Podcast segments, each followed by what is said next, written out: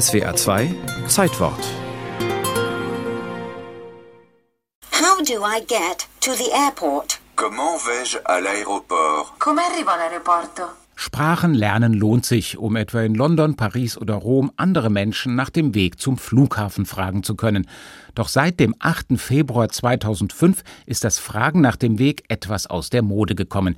An diesem Tag startet Google Maps, der Online-Kartendienst des damals noch jungen Technologieunternehmens Google. Zunächst in den USA als Version für den Heimcomputer, knapp ein Jahr später war auch Deutschland an der Reihe und seit 2007 gibt es auch die mobile Ausgabe für Smartphones.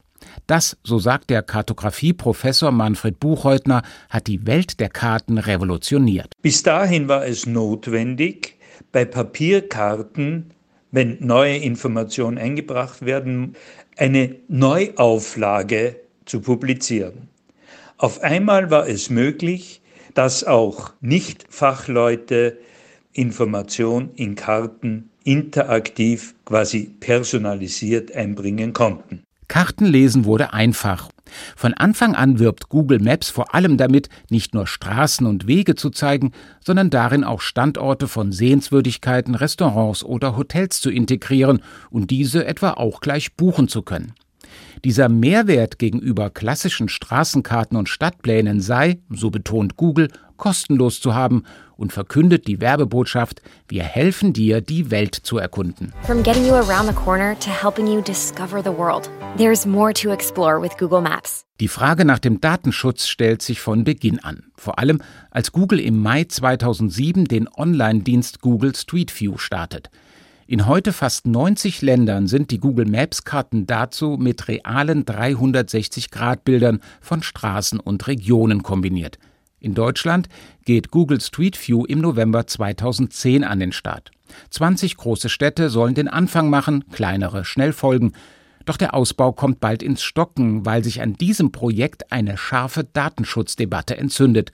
Zu Recht, sagt der Kartograf Manfred Buchheutner. Google weiß in Kombination mit unserem Suchprofil extrem viel über uns, wann wir uns wo befinden, in welchen Hotels wir nächtigen und so weiter. Und insofern kann man sagen, Google Maps ist nicht kostenlos. Wir bezahlen quasi mit unseren Daten. 2009 schafft Google Maps den Durchbruch zum Online-Kartenmarktführer, als der Kartendienst zum vollwertigen Navigationssystem wird und hat heute nach eigenen Angaben einen Großteil der weltweit geschätzten 100 Millionen Straßenkilometer erfasst. Doch die ganze Welt ist das nicht. Auf aktuellem Stand befindliche Google Maps Karten gibt es nur dort, wo auch kommerzielle Interessen liegen. Das heißt, ein guter Prozentsatz der Welt, riesige Regionen sind mit Google Maps nicht wirklich abgebildet. Aber es gibt Alternativen. Wer etwa seine Daten nicht weitergeben will, kann OpenStreetMap nutzen, eine offen zugängliche Geodatenbank, die, ähnlich wie Wikipedia, von Millionen freiwilligen Helfern weltweit immer weiter ergänzt wird.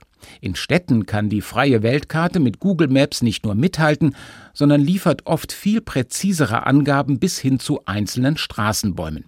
Oder man nutzt in einer fremden Umgebung klassische Straßenkarten oder Stadtpläne, denn die gibt es immer noch, und lernt vorher ein paar Worte in Landessprache, um dann nicht das digitale Google Maps zu nutzen, sondern ganz analog Menschen in Rom, Paris oder London nach dem Weg fragen zu können. Mi può aiutare? Pourriez-vous m'aider? Can you help me?